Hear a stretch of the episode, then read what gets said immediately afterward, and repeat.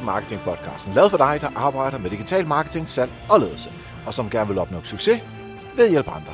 Jeg hedder Xings, og Help Marketing produceres i min virksomhed, der hedder Nofmar. I dag er det afsnit nummer 172, og Heidi Kolin er på besøg. Fokus med Help Marketing er, at vi skal blive bedre til at hjælpe hinanden, fordi det er den absolut bedste måde at skabe succes for sig selv og andre på, baseret på værdifulde relationer. Og vi hopper direkte til ugens marketingværktøj, der i den her uge er sponsoreret af vores gode venner hos Lasertryk.dk. Og skal vi ikke sige, at 2018 nytårsforsættet for os alle sammen er at spare nogle penge, så lad os da starte med at spare penge på tryksager. Fordi hvis du bruger promokoden HELPMARKETING1801, altså HELPMARKETING ude i køre, så 18 for 2018 og 01 for januar, så Help Marketing 1801, jamen så får du dobbelt op på alle de tryk, du har lyst til at lave.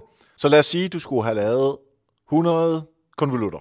Så køber du 50, og så får du de sidste 50 gratis oveni. Det vil sige, det er halv pris.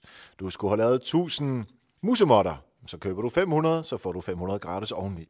Det er simpelthen det, som øh, Lasertryk.dk øh, de øh, tilbyder dig, fordi du lytter med på Help Marketing. Og hvis du skal bruge koden HELP MARKETING 1801, jamen så, er, øh, så kører du bare med billigere pris, og derudover så hjælper du faktisk også Help Marketing, så det er kun godt. Du sparer penge, Help Marketing bliver hjulpet, og vi starter 18 på en super fed måde.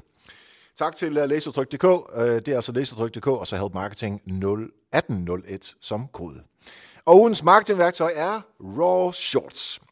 Laver du videoer, der med øh, sådan grafik forklarer forskellige emner, produkter og data og den slags? Altså, vi kender dem alle sammen, øh, hvor der er en lille cartoon-figur, som, som kigger ud på, og så siger han bla bla bla bla bla, og så øh, bevæger der sig noget, og så kommer der nogle tal ind, og frem og tilbage og sådan noget. Det er relativt dyrt, hvis det er, at du skal have en designer eller sådan en, en videografiker til at lave den slags. Men hvis du bruger RAW Shorts, så kan du faktisk gøre det selv. Selvfølgelig er der nogle skabeloner, som du skal så arbejde ud fra. Dem kan du tilpasse som øh, ud fra det, de har. Du kan også øh, musik og tekst og data og overgang, alle de der ting, det kan du øh, sætte op selv øh, og, og arbejde med øh, sådan helt, øh, hvordan du gerne vil have det øh, til at fungere. Så går du ind på rawshorts.com, og så opretter en profil, og derinde fungerer det så. Det er gratis, men som alt andet, så er det freemium. Det vil sige, at du kan lave sådan 3-5 videoer om måneden og downloade dem. Øh, hvis du vil have flere, så skal du altså betale penge for det. Og det starter fra 40 dollars om måneden. Så prøv det gratis. Hvis det er noget, der virker for dig, så øh, kan du overveje, om, øh, om det er pengene værd på rawshorts.com. Og tak til Lasertryk.dk for at være sponsor på øh, ugens marketingværktøj her. Øh, som tak, så brug koden HELPMARKETING1801 for at få dobbelt op på dine prints. Og du kan se alle de her gode værktøjer, som øh, vi har med hver eneste gang i Help Marketing på nokmal.dk-tools. Hvis du har et værktøj, som du gerne vil dele med mig og alle lytterne, jamen så mail mig på eriksnablag.nokmal.dk. Og nu er det så tid til at tale med Heidi Kolin om virkelig at få sparket i gang i en digital afdeling.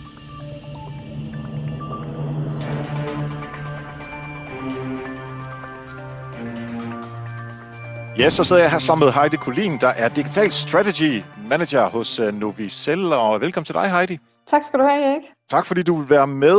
Hvad laver man, når man er Digital Strategy Manager hos uh, Novicell? det er et knaldgodt spørgsmål.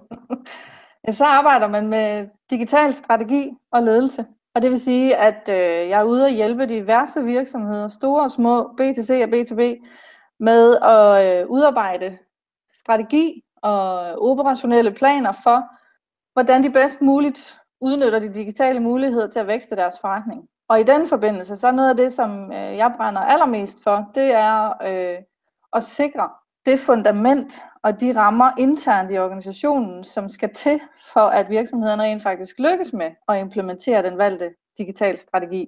Og en rigtig stor del af det at skabe de nødvendige rammer, det viser sig igen og igen, handler om organisationens digitale mindset. Det vi ser igen og igen, det er, at, at de eksisterende overbevisninger og det eksisterende mindset internt i organisationen faktisk ofte er de største barriere for at lykkes med at opnå de resultater, som man ønsker at opnå. Ja. Og, øh, og helt naturligt, så nogle af dem ude i virksomhederne, som virkelig oplever de her barriere, de her udfordringer, det er de, som er, har fået ansvaret for at drive online-kanalerne. Ja, og så kan man jo have nok så mange øh, dygtige øh, konsulenttyper, der kommer udefra og fortæller, hvordan man skal gøre, men hvis, hvis virksomheden af en eller anden grund øh, organisatorisk arbejder imod, eller i hvert fald ikke arbejder med, så, så er det altså meget dyre konsulenttimer, fordi så, så strander det. Ja, præcis. Der er stadig noget, der blokerer. Præcis. Og så længe man ikke er opmærksom på, hvad det er, der blokerer, så, så kan man bruge både rigtig meget tid og rigtig mange penge på egentlig at ville forbedre nogle ting, men ikke rigtig lykkes med det. Ja, og du har også haft selv øh, det inde på livet, da du arbejdede hos øh, OK. Nemlig, ja. Der arbejdet i rigtig mange år som online ansvarlig. 15 år faktisk. Så. Det er egentlig, det var, øh, altså jeg hørte jo dig til et foredrag, øh, hvor du fortalte øh, selvfølgelig i Novicel sammenhæng, men øh, også meget for din erfaring hos, øh, hos OK. Og det er, øh, det er meget det, som vi skal snakke om øh, lige om lidt. Men inden der, der kunne jeg godt tænke mig at høre et eksempel fra din hverdag, hvor er der er nogen, der har hjulpet dig i den her Help Marketing Paid Forward tankegang. Ja, øh, jamen det første, jeg kom i tanke om, det var en tidligere kollega fra, fra da jeg arbejdede ved OK. Han, han kom fra, som konsulent fra Mercuri og skulle ind øh, i OK-regi og være øh, personalchef hedder det. Og i samme forbindelse, så ville han så gerne trække sig fra en bestyrelsespost i en mindre startup virksomhed. Og han anbefalede så mig øh, at træde ind og overtage den her plads, og jeg havde aldrig nogensinde skænket en tanke og begynde at gå ind i bestyrelsesarbejde, men jeg tænkte, det var da, det lød da som en spændende mulighed, og takkede ja. Og det har jeg simpelthen lært så enormt meget af omkring det at drive forretning på ledelsesniveau. Så det er super taknemmelig for den dag i dag, at han, øh, at han fik lyst til at gøre det.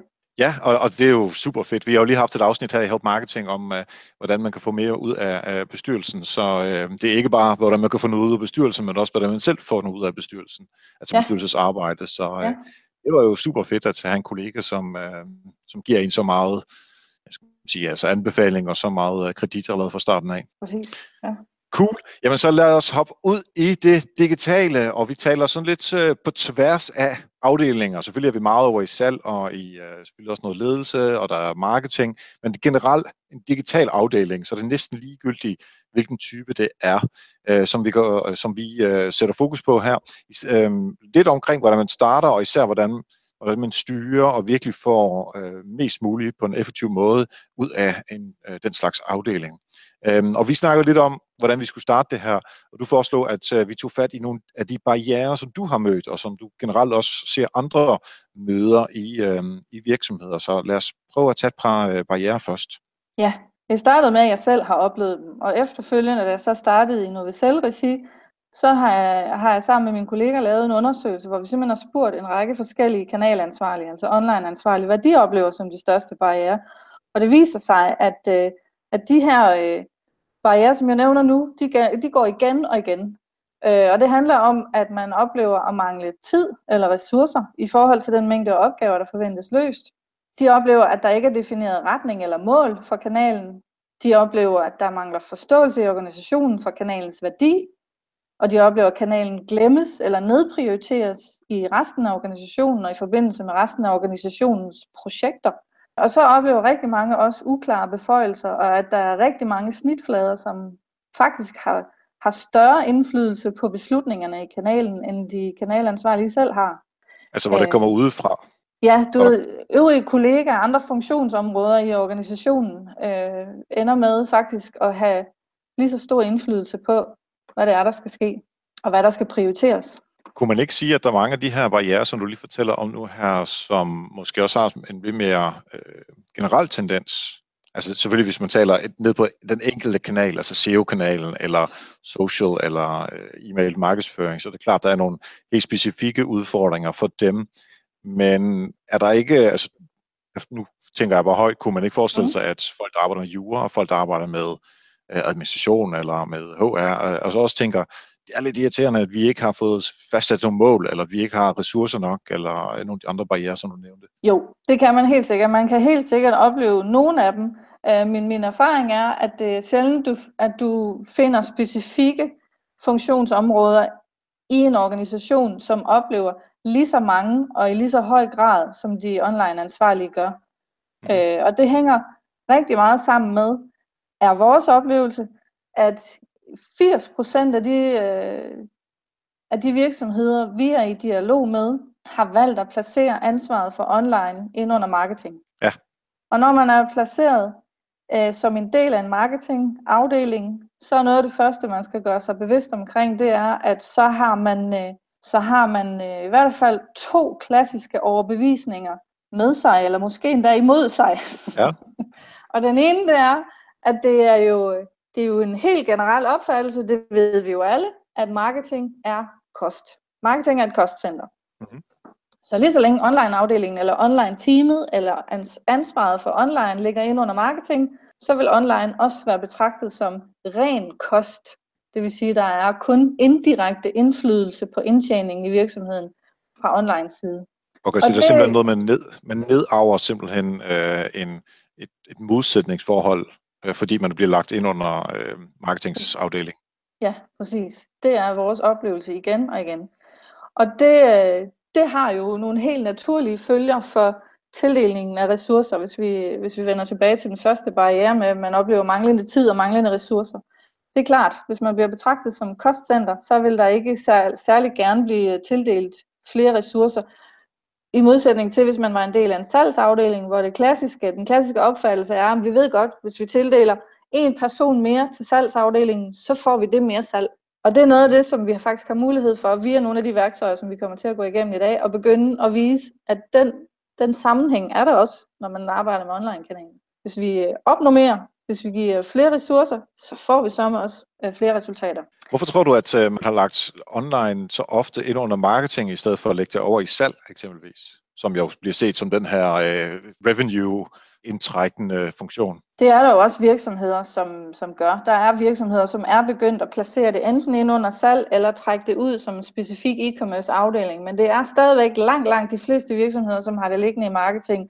Og grunden til, at det tit er startet i marketing, er helt sikkert fordi, hvis man sådan kigger på online-kanalens rejse og udvikling, så helt tilbage, da internettet startede, og vi stadigvæk var i tvivl om, om det ikke bare var en døgnflue, ja. så, så, var, så var det jo alt sammen noget, der mandede om et visitkort, som vi opererede med. Og så begyndte man lige så stille at få øje på, hov, vi kan faktisk bruge det her som markedsføringskanal, som en brandingkanal. Og ergo er det helt naturligt en del af enten marketing eller kommunikationsafdelingen ude i organisationerne. Mm-hmm. Og så er det for mange vedkommende blevet hængende der. Og der er heller ikke noget galt. Der er ikke noget galt i, at den ligger i marketing. Marketing kan sagtens styre den her kanal. Det, hvis det skal jeg skynde mig at understrege. Det er ikke ja. det, der er min mission, min mission at sige, at den ikke bør ligge i marketing. Fordi marketingfolk, marketingprofiler har faktisk tit det nødvendige øh, forretning, den nødvendige forretningsforståelse og det holistiske forretningssyn, som er nødvendigt, også for at drive en online-kanal. Men man skal bare gøre sig bevidst om det her mindset, eller de her overbevisninger. Det er den anden overbevisning, som jeg ikke lige nåede for at få nævnt, det er den her med, at marketing, det er jo bare en servicefunktion. Så marketing er sat i verden for at hjælpe resten af organisationen, alle de øvrige funktionsområder med at nå deres mål og løse deres opgaver. Ja. Så vi skal bare stå klar og det gælder så også online, så længe online ligger derinde. Det er jo bare et af marketings værktøjer, så, så skal vi stå klar til, når der kommer en intern kunde og beder os om hjælp. Og det er ja. helt klart også en af grundene til, at øh, online-afdelingerne, online teams oplever, at de løber rundt, og de har ikke tid nok til at løse alle opgaverne. Fordi de bliver flået i fra alle sider. Ja. ja.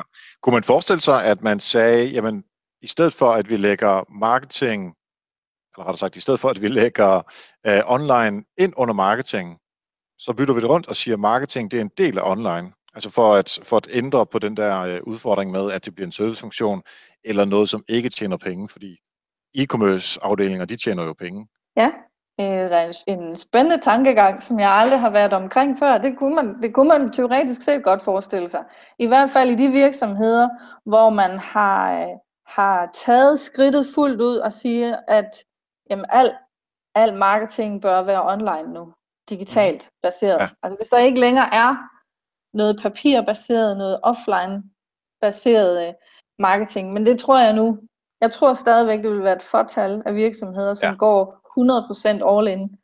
Øh, men i hvert fald skal det være, kan det måske være, at de skal være sidestillet, eller når, hvis vi lige kigger isoleret set på, på online teamets evne til at få succes og skabe resultater, skal de i hvert fald trækkes ud af marketing, eller man skal arbejde meget intenst med at arbejde med de her overbevisninger. Ja, jeg tror også, du er ret i, at, at den anden, som jeg lige foreslår, det måske ikke, øh, den allerbedste. Fordi målet i sig selv er jo ikke, at vi ikke skal lave offline markedsføring, fordi det giver også rigtig meget. Øh, så, så jeg er enig i, hvad du siger. På baggrund af, af den her viden, som du har fået hos uh, OK, og senere hen også har uh, lavet undersøgelser blandt uh, jeres kunder, der har du lavet sådan en slags uh, framework uh, at arbejde ud fra uh, i, i online digitale afdelinger. Uh, og den, uh, det er den, vi nu skal igennem sådan trin for trin, for ligesom at sikre, at uh, online afdelings uh, ja, kan være så effektiv som overhovedet muligt. Ja. Og lad os starte ved uh, ja, den første. uh, og der snakker du om uh, roller og ansvar.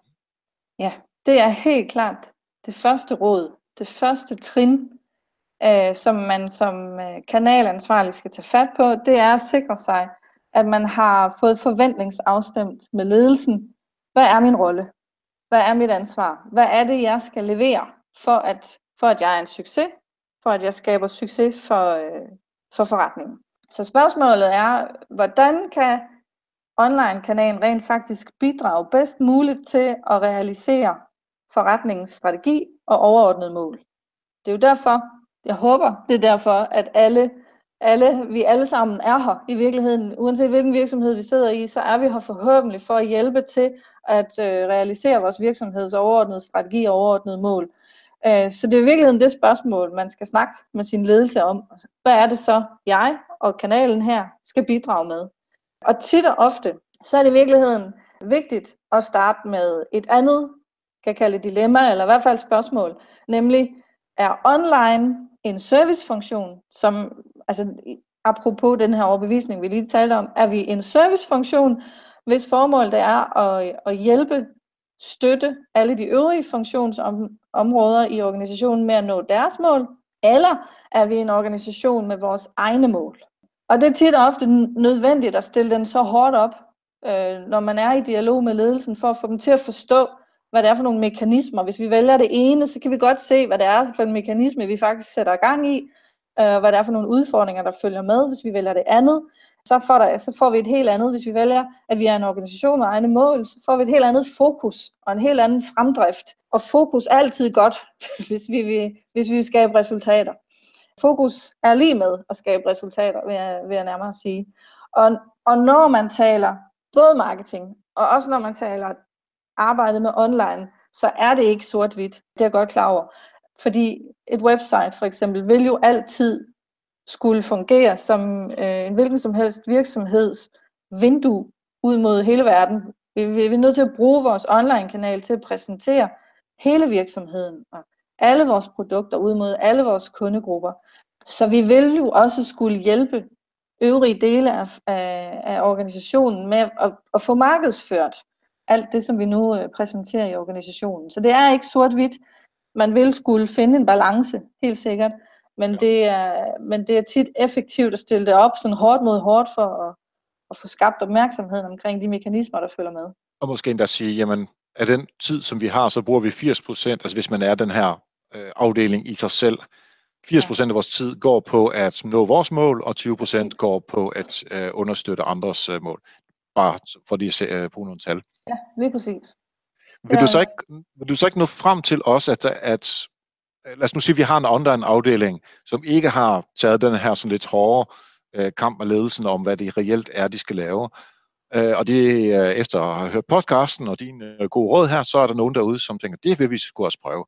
Øh, og så går de til ledelsen, og så finder de ud af, at fint nok, vi, vi kan godt være en afdeling for os selv, og vi hjælper også lidt øh, de andre på øh, i, i sådan mindre omfang. Men finder man ikke ud af, at der vil være nogle ting, som man laver, som man ikke skal lave mere, fordi det ikke understøtter de mål, man har internt i den afdeling. Jo. Fordi så får man jo en kamp om, hvem skal så lave det? Ja, jo, det vil man netop ofte finde ud af, og det er jo det, der, der kommer af at skabe fokus. Hvis vi skaber fokus, så er vi jo i gang med både at prioritere noget op, og så samtidig prioritere noget ned, eller helt at fjerne det.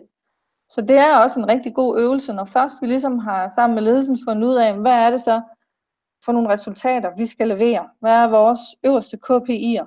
Og så gå i gang med at definere, jamen hvad er det så for nogle opgaver, vi skal løse? Hvad er det for nogle opgaver, der er nye opgaver? Hvad for nogle opgaver laver vi allerede, men skal vi intensivere? Vi skal skrue op for dem, vi skal gøre det mere. Hvad for nogle opgaver laver vi allerede, som vi skal skrue ned for? Og hvad for nogle skal vi fjerne helt? Ja, og det er jo en fin overgang til, uh, til næste uh, trin, som handler om øh, ressourcer og øh, kompetencer. Ja, jeg vil lige skynde mig at understrege igen, fordi du, du nævnte lige før det her med, at hvis man, hvis man trækker sig ud af marketing og bliver en egen afdeling, det er jo ikke, noget, det er ikke et must. Man kan sagtens Nej. blive ved at arbejde ind under marketing. Man er bare nødt til at have de her åbne forventningsafstemninger og diskussioner øh, opad til i organisationen. Yes. yes. Når så vi har defineret sammen med ledelsen vores øh, KPI'er, og de KPI'er skal vel og mærke være, altså man skal, man skal vælge de mål, eller Key Performance Indicators, eller hvilket begreb eller ord, man nu bruger internt i, i den respektive organisation, som, som ligger så tæt på ledelsens overordnede mål som muligt. Så lad os sige, det er en organisation, som, som er sat i verden for at sælge, så skal vi forholde os til, jamen online-kanalen, øh, når vi inviterer vores kundegrupper ind på websitet for eksempel, hvor langt kan vi så bringe dem? I den her rejse hen mod, at de køber noget?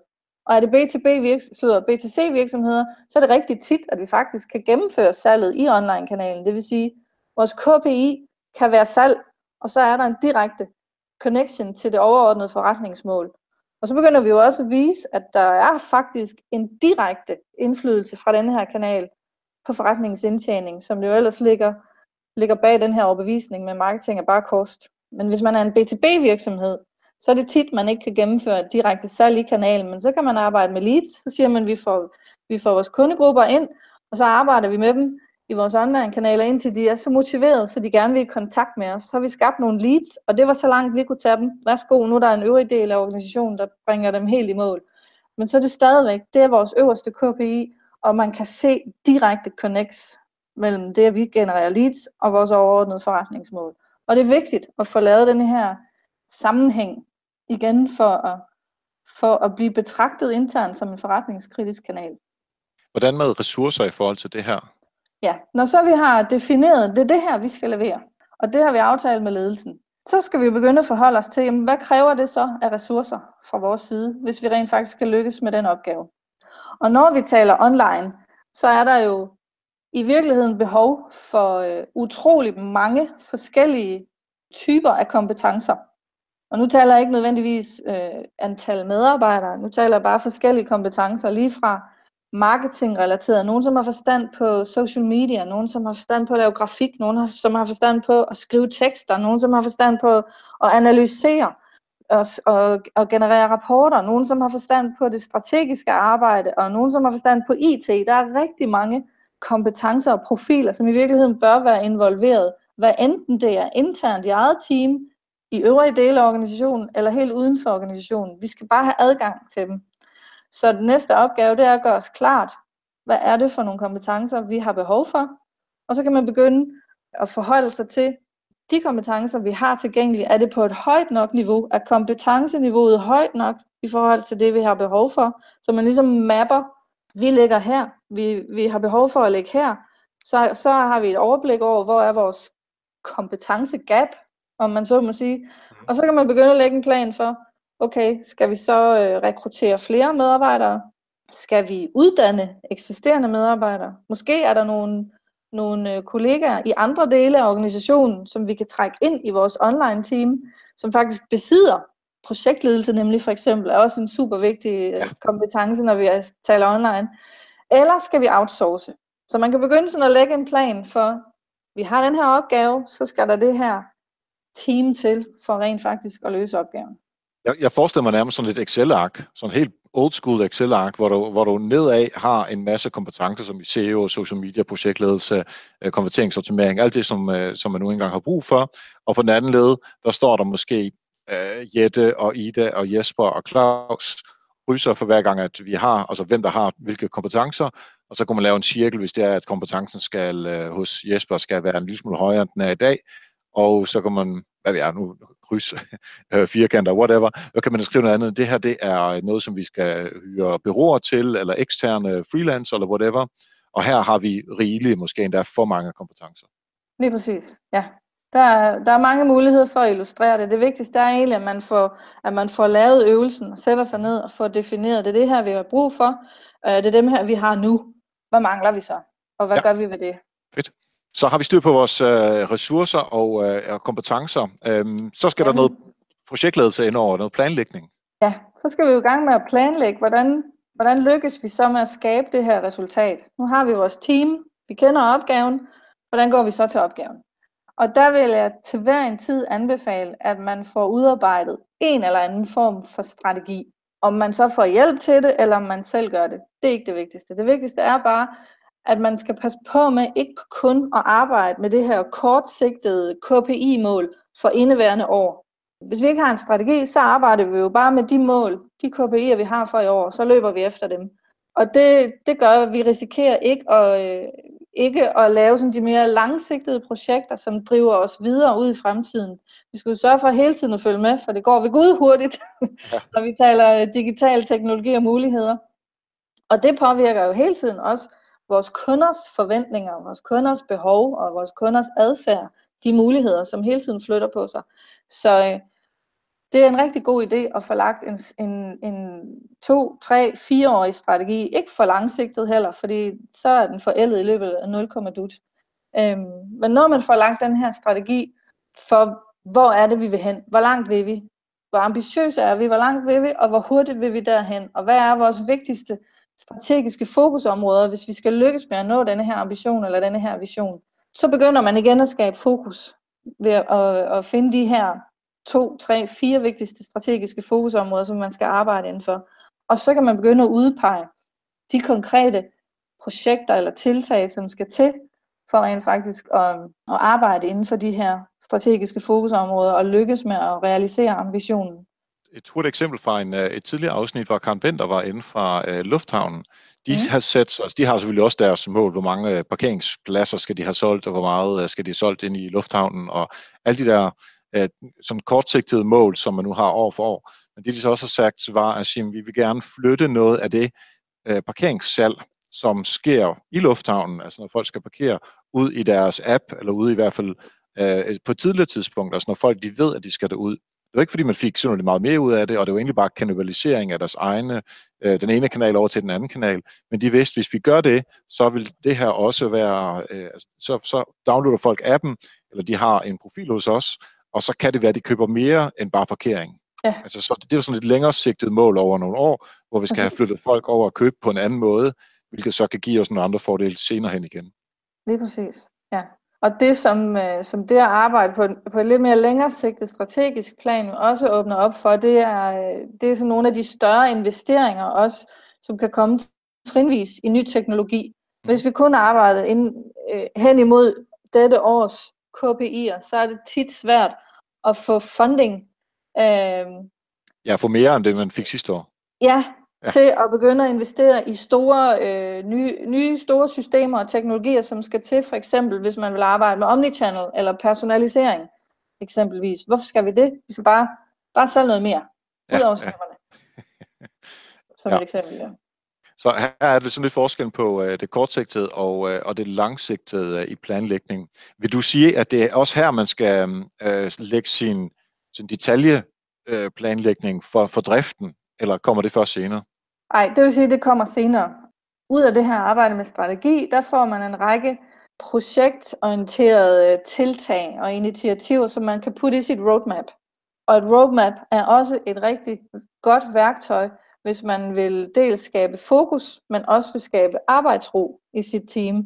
Altså hvis man netop har den her udfordring, som, som vi nævnte, altså som jeg nævnte tidligere, at der er rigtig mange kanalansvarlige, der oplever, at der er rigtig mange snitflader, kollegaer internt i organisationen, som gerne vil med ind og prioritere, hvad er vigtigst, fordi I skal hjælpe mig. Så når man igen jo har, har forventningsafstemt med ledelsen og har defineret den her strategi, og nu har vi det her treårige roadmap eksempelvis, så når der kommer en, en uh, rar kollega med en god idé, så kan man jo sige, ja, det er en knaldhammerende god idé, men prøv at se, det først år to. Eller man ja. kan sige, øh, det var ikke så god en idé. Det ligger ikke inden for vores roadmap. Eller måske var det en god idé. Den tager vi med i idéboksen til, når vi om et halvt år øh, laver et review på strategien og roadmappet. For det er også vigtigt, at man gør det, for det flytter sig hele tiden. Ja, det så gør det. man må ikke lave en treårig strategi, så ikke genbesøge den før om tre år. Lad os så videre til øhm, øh, performance, øh, både i forhold til ledelsen og øh, i forhold til teamet, altså hvordan man måler alt det her, som man nu er i gang med. Ja, ja for det, det næste, det er, altså, det, er jo, det er jo super godt at have lavet en plan. Nu har vi en strategi, og vi har en plan. Og så er det jo en af mine kæpheste kommer, at, at det lykkes ikke nødvendigvis, sjovt nok, selvom vi har en meget def- detaljeret plan liggende foran os.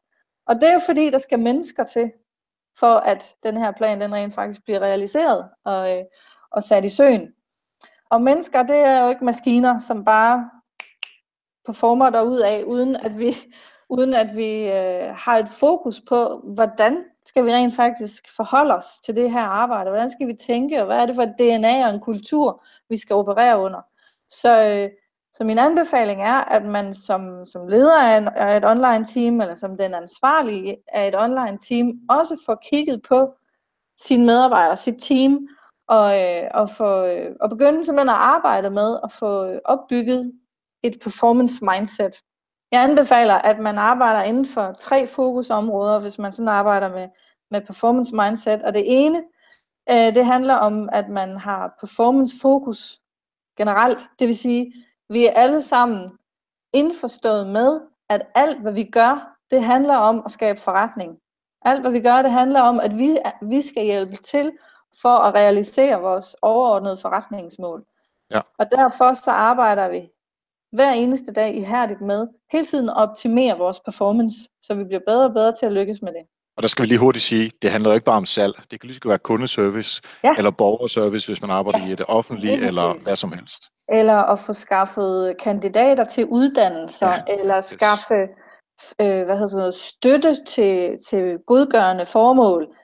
Det er jo fuldstændig afhængigt af, hvad det er for en type organisation, og hvad det viser sig, der er de overordnede forretningsmål og online-kanalens øverste kopier.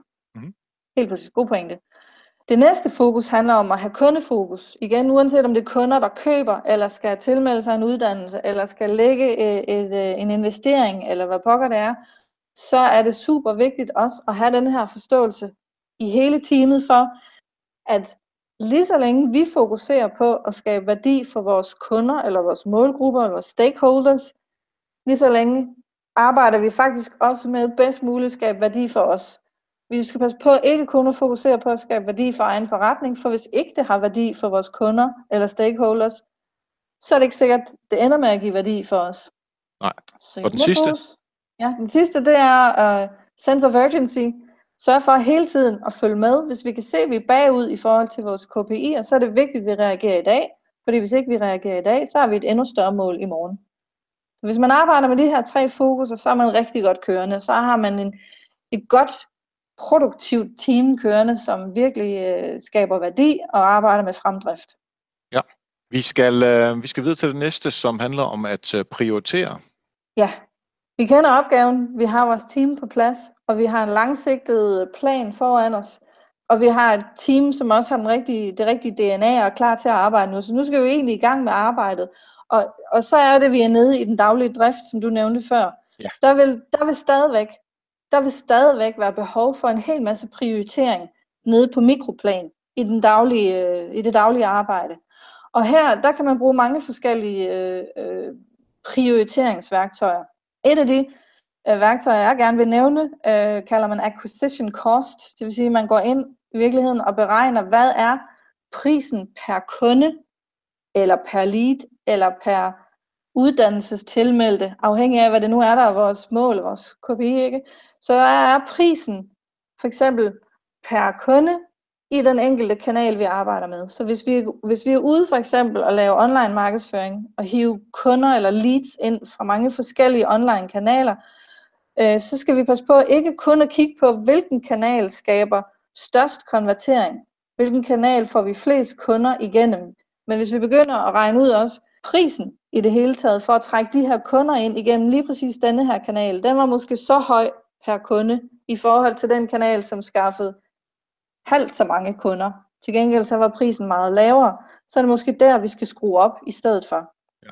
Og så ligger der også hele det her med øh, attribution. Altså kanalerne hjælper jo øh, på ja. tværs af hinanden. Altså det ja. er jo, hvis man er, hvis man er meget heldig, så kan man måske med en e-mail sælge noget, men ofte skal man lige have noget Facebook og noget øh, øh, hvad hedder det, øh, AdWords og måske noget SEO og måske mødes et sted uh, ude i virkeligheden, inden man reelt får solgt uh, noget. Lige præcis, ja. Og når vi taler prioritering af kanaler lige præcis, så er det vigtigt, at vi ikke kun fokuserer på den sidste, der laver konvertering. Det er ja. præcis som, som øh, man kunne heller ikke finde på på et fodboldhold og fyre alle de andre end dem, der scorer mål. Det, der er et samarbejde, og det skal man selvfølgelig ja. have øje for også, inden man sletter en kanal eller helt nedprioriterer en, en specifik kanal. Enig. Og derudover, så er, det, så er en af mine øh, allervigtigste pointer også, når først vi tager fat på det daglige arbejde, at man i teamet sørger for at skaffe tid til både udvikling og drift.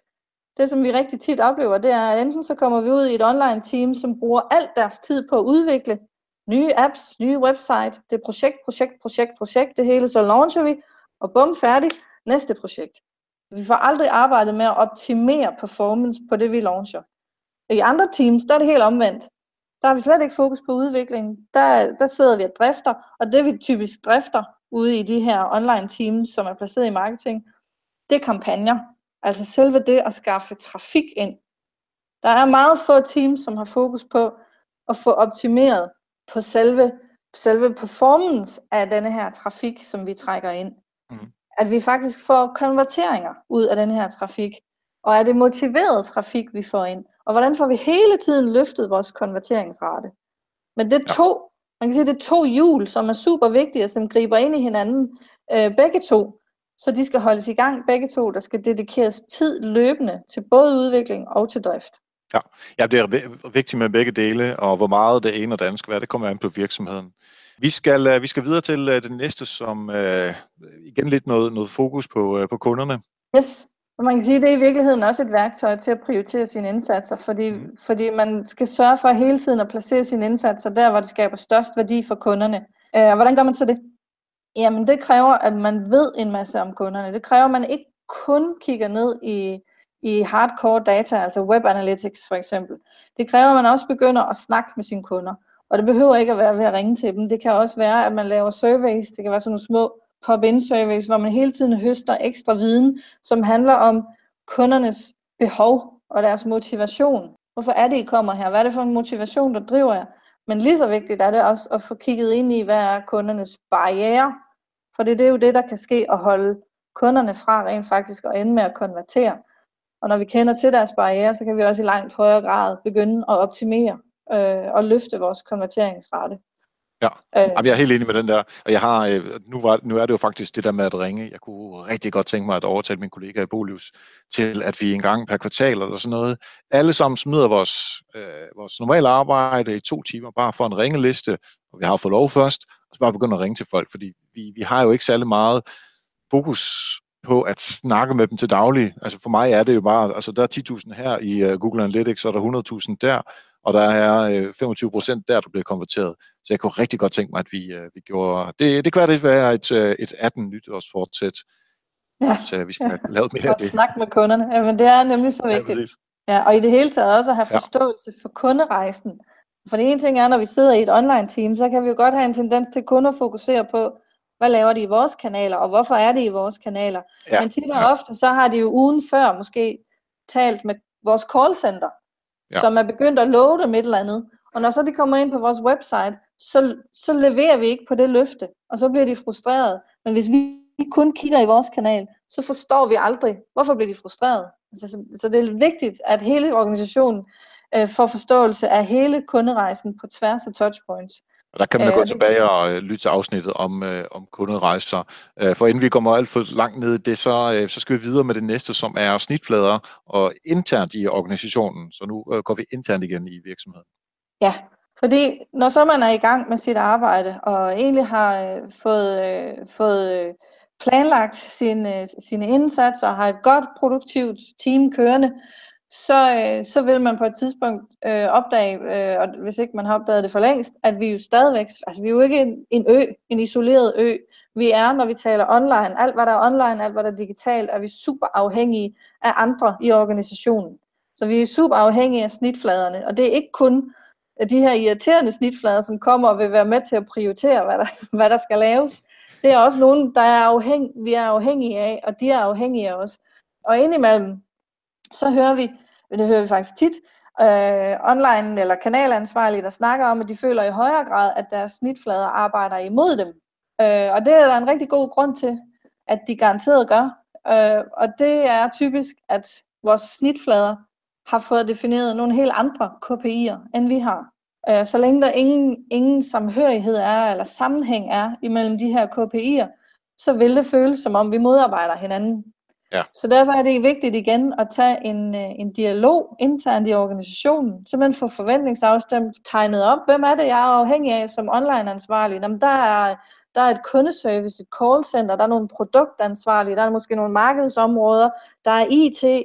Hvis vi er trukket ud af marketing, så er vi virkelig ved Gud stadigvæk meget afhængige af marketing. Og så få lavet en dialog omkring, hvad har I brug for for os? Hvad har vi brug for for jer? Hvordan arbejder vi, det, arbejder vi bedst muligt sammen? Og hvordan får vi defineret nogle fælles mål, så vi arbejder sammen om rent faktisk at få skabt de her resultater? Yes. Og det øh, leder til det sidste punkt, som er øh, forankring hos øh, ledelsen. Ja, som jo er det vigtigste i det hele taget faktisk, men som vi jo heldigvis også er i gang med Øh, allerede fra det øjeblik, vi, øh, vi starter med den indledende dialog, som jeg nævnte i punkt 1, hvor vi skal snakke med ledelsen om, hvad er det, jeg skal levere? Hvordan, hvordan får vi defineret nogle KPI'er, som understøtter forretningens overordnede mål? Så er vi allerede i gang med at skabe fokus hos ledelsen. Og efterhånden, som vi begynder også at måle, fordi når vi taler performance fokus, så er vi jo også nødt til hele tiden at måle på og dokumentere, afrapportere på det, vi laver. Så efterhånden, som vi også dokumenterer vores resultater får det afleveret til ledelsen, og det vel at mærke resultater, som, som netop dokumenterer de her helt overordnede KPI'er, som har direkte indflydelse på forretningens overordnede mål, så er vi i den grad også i gang med at skabe commitment hos ledelsen. Og få nedbrudt denne her idé om, at det er jo kun kost. Øh, ja. Men et værktøj, som kan hjælpe endnu mere til at få synliggjort værdien af denne her kanal, af online-kanalen, at det er en forretningskritisk kanal.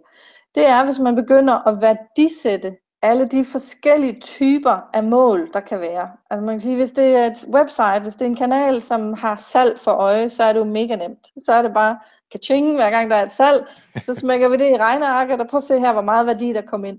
Men sådan er det jo for langt de færreste websites. Der er rigtig mange websites, som genererer leads for eksempel. Så er opgaven at få defineret, hvad er et lead egentlig værd for, for vores virksomhed. Den her specifikke type af leads, der kan være forskellige værdier på, afhængig af hvad det er for kundegruppe, eller hvad det er for produkter, som de bliver lead på. Men så simpelthen gå ind og få defineret for hvert produkt, når der kommer et lead på det, på det, på det, hvad er det så værd for vores forretning? Og så tælle det sammen også. Det kan også være, jamen, øh, vi har nu fået en tilmelding til, til et kursus eller en uddannelse, eller hvad pokker det er, som vi jo er jo sat i verden for at, at skabe, så er det værdien af det, der skal puttes ind i sådan et, et diagram, så vi ligesom viser, at her har vi søjlen, der repræsenterer øh, dette års værdiskabelse fra online-kanalen. Og ved siden af viser vi så, hvad har det kostet at drive kanalen, altså medarbejdermæssigt, lønmæssigt, men også eksterne budgetter, som ja. vi bruger på CUSM og øh, eksterne samarbejdspartnere osv. osv. Og det, der rigtig tit viser sig, det er, at værdiskabelsen er meget større end omkostningen ved denne her kanal. Så her bliver både ledelsen og de kanalansvarlige selv rigtig tit meget overrasket, positivt overrasket. Og det er jo lækkert, og det du egentlig gør her, det er at oversætte noget sådan online teknisk eller marketing teknisk over til noget uh, C-level, altså noget direktørsprog, som de kan forholde sig til, som er ja. indtjening, udgifter og, og den slags lidt mere overordnede ting. Præcis, vi taler ledelsens sprog, ja. øh, og gør det oven i købet øh, på en meget visuel måde, øh, ved, altså ved at operere i, øh, i grafer. Simpelthen en graf mm. for, værdi, for øh, værdiskabelsen og en graf for, for indtjening, og bum her overskuddet. Ja. Og når først man har det værktøj, så kan man også bruge det fremadrettet til at illustrere, jamen i år to har vi jo de her projekter, de her tiltag på, øh, på beding, så der vil, der vil vi forventeligt komme til at skabe så meget mere værdi imod et kost, ekstra kost på så meget. Så man kan også bruge det fremadrettet til, til en let og enkel visualisering af sine business cases i virkeligheden. Mm-hmm. Fedt.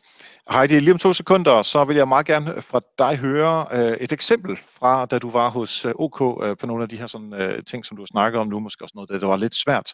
Men inden da, der vil jeg gerne have lov til at takke alle jer, der lytter med her på Help Marketing uge efter uge. Og det er på grund af jer, at Help Marketing podcasten findes. Og det er også på grund af alle lytterne og andre, der er interesseret i marketing i det hele taget, at Help Marketing bogen findes.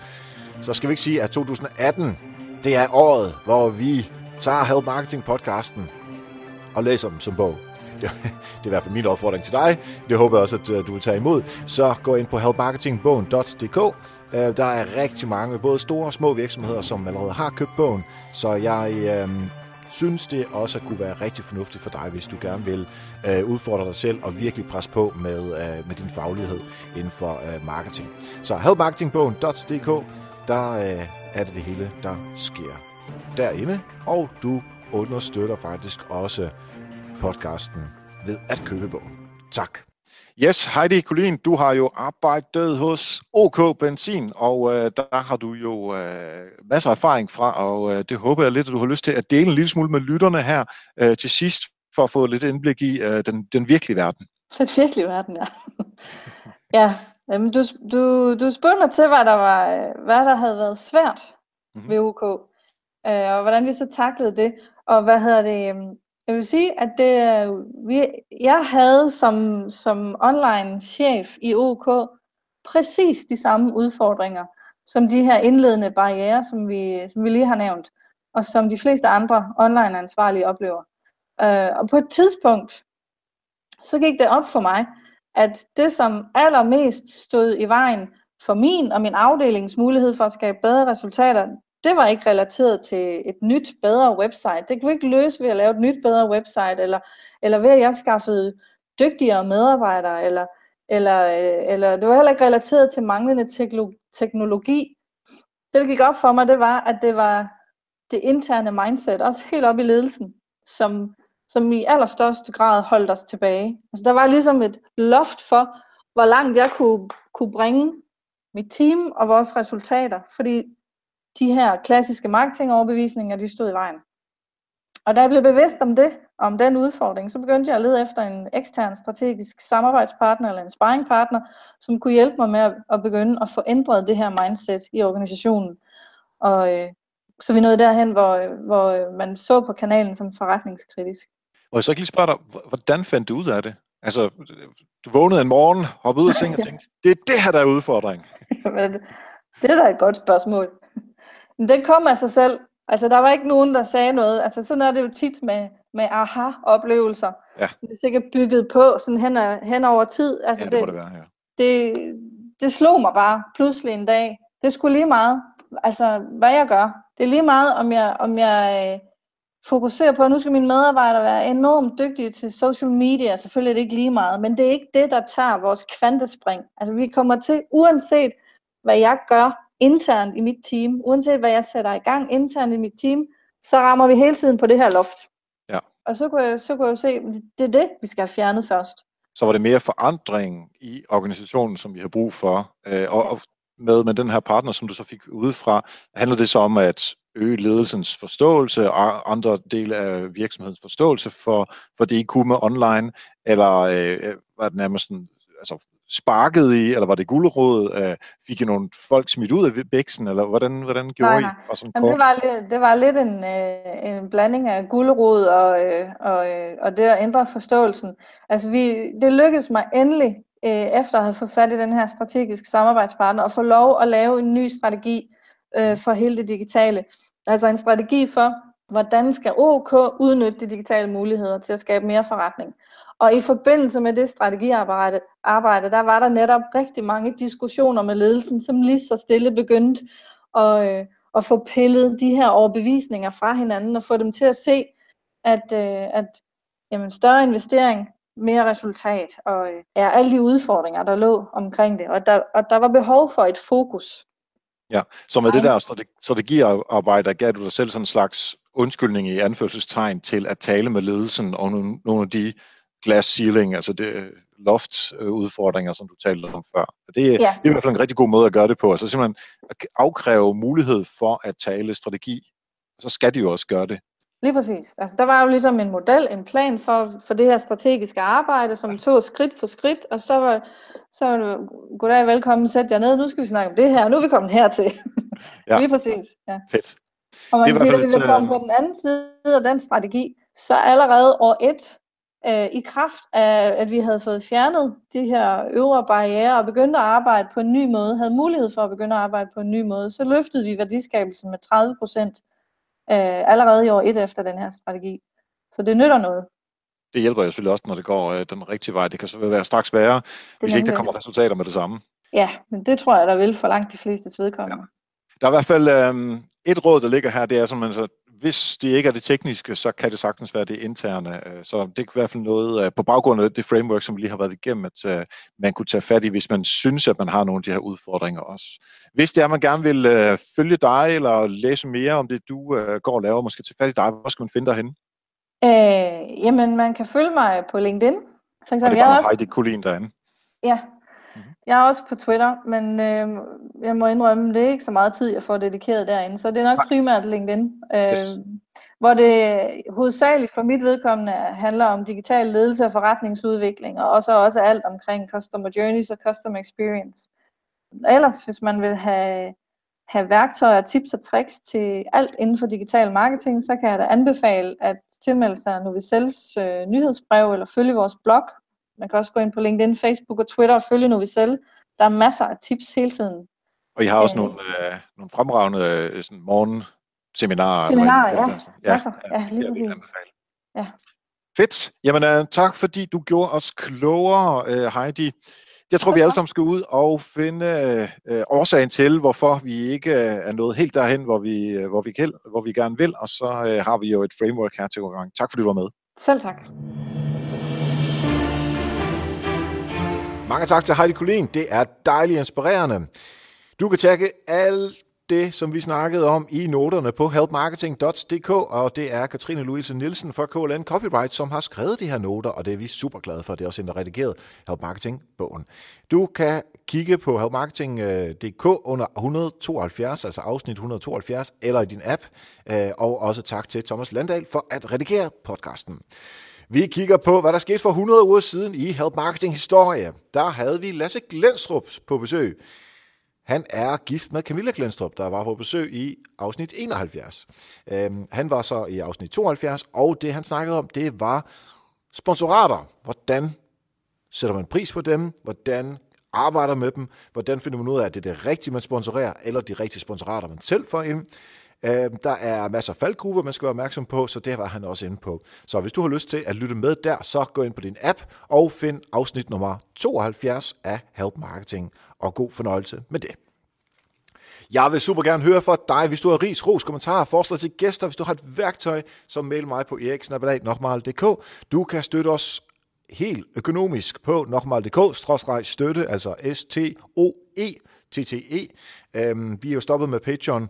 Øh, dem, der stadigvæk er på Patreon, tak til jer. Vi kører bare videre. Men hvis du vil støtte os nu, så er det altså ind på øh, nokmal.dk støtte, altså OE-støtte, øh, og derinde så kan du sige, jamen jeg vil gerne give 30 kroner, eller 50 eller 300 kroner, whatever man nu engang har lyst til, og så får man en faktura på det hele, som man kan trække fra i regnskabet, så det hele går efter øh, lovligvis inden for Danmarks rammer øh, lande, landegrænser, så vi ikke behøver at øh, gå til USA mere. Du kan også følge os på øh, Facebook på øh, facebook.com helpmarketing.dk og følg mig på Twitter på Snapchat, Snapchat hedder det, Instagram og Twitter på Erik Sings. Bliv hængende til efterfaldet rebet lige om lidt, og ellers tak for nu, og husk, ved hjælp andre, opnår du også selv succes. Vi høres ved.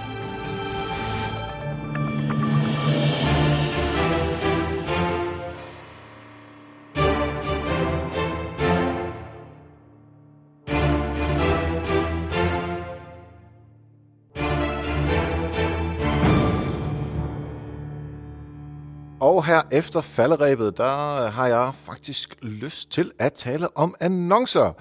Ikke på den sjove måde, fordi øh, Chrome, Google altså, Googles Chrome, de øh, starter her fra midten af februar at øhm, simpelthen at lave noget adblocking, som er indbygget i Chrome, til at fjerne masser af forskellige trælse annoncer, som vi kender dem fra alle mulige hjemmesider. Øh, det er både godt og skidt. Lad os tage det gode først. Vi bliver ikke forstyrret af trælse annoncer mere. Øh, og øh, de, altså Chrome, Google, er med sammen med en masse andre forskellige virksomheder, som har lavet det, der hedder The Coalition for Better Ads. Øh, fordi vi ved jo også, at Google lige laver rigtig mange øh, annoncer, øh, så derfor er de ikke helt øh, upartiske i den her øh, sammenhæng. Men det, som øh, den her øh, coalition den har øh, defineret som øh, øh, dårlige øh, oplevelser med annoncer, det er pop-up ads, autoplaying videos med lyd. Det er helt forfærdeligt, dem hader jeg virkelig. Um, og så øh, store sticky ads, altså hvor de fylder rigtig, rigtig meget af desktopen. Uh, på mobilen, der er det også pop-ups, ads, som er mere end 30% i størrelse. Animerede ads, de er virkelig træls også. Også øh, autolyd, og så øh, igen de her large sticky ads, som bare fylder rigtig meget af, af en skærmen. Så hvis man har den slags, så vil øh, Chrome fremadrettet så ikke vise dem mere. Derudover så vil Chrome faktisk sørge for at ikke vise noget som helst mere øh, sådan som jeg i hvert fald har forstået det, øh, så vil de ikke vise nogen som helst annoncer, hvis det er, at der har, man har nogle af de her annoncer, som overtræder. Selvfølgelig får man lige en, en færre warning og så videre, men øh, det er altså det, som, øh, som Chrome, øh, altså, altså Google Chrome, gør fremadrettet fra midten af februar. Øh, og vi skal selvfølgelig huske på, at der er rigtig mange, der bruger Chrome. Øh, hvis man ser på verdensplan, også i Danmark er der rigtig mange, der bruger Chrome. Øh, så det er altså en... Øh, en, en stor andel af brugere, som, øh, som bliver påvirket af det her. Godt for os, som havde annoncer.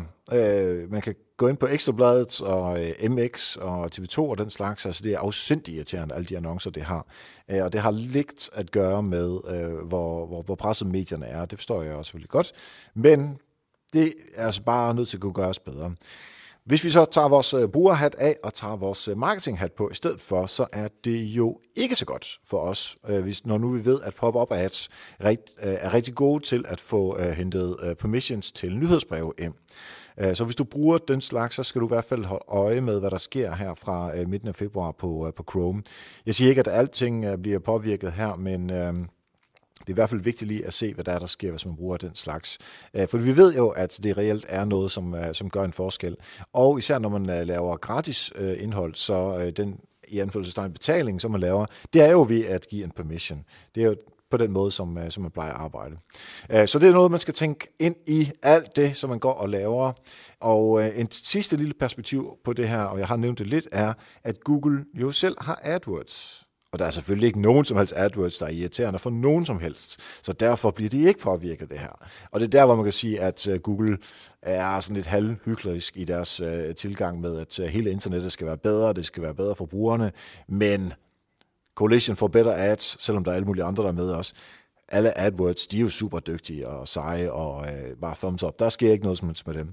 Uh, så man kan også godt fortænke dem en lille smule i, at de, øh, de er i hvert fald ikke ked af, at der er nogle af de andre annoncer, som øh, nu bliver presset med, øh, med det her ryg, som, øh, som Google nu laver, som ligger under den her collision for, for better ads jeg ved ikke præcis om, selvfølgelig, at de vil aldrig indrømme, at det er derfor, det gør det, men de er i hvert fald ikke ked af, at, øh, at det sker. Så, så der, der ligger noget der, som, som er en lille smule svært øh, at, øh, at synes er 100% okay, men på den anden side, hvis vi ser det ud fra et brugerperspektiv, så er det faktisk meget rart at komme af med alle de her mange irriterende annoncer.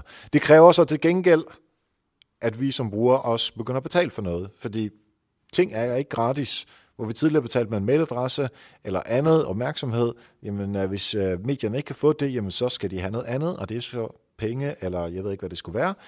Og hvis de kan få det, jamen så kan medierne ikke rigtig overleve.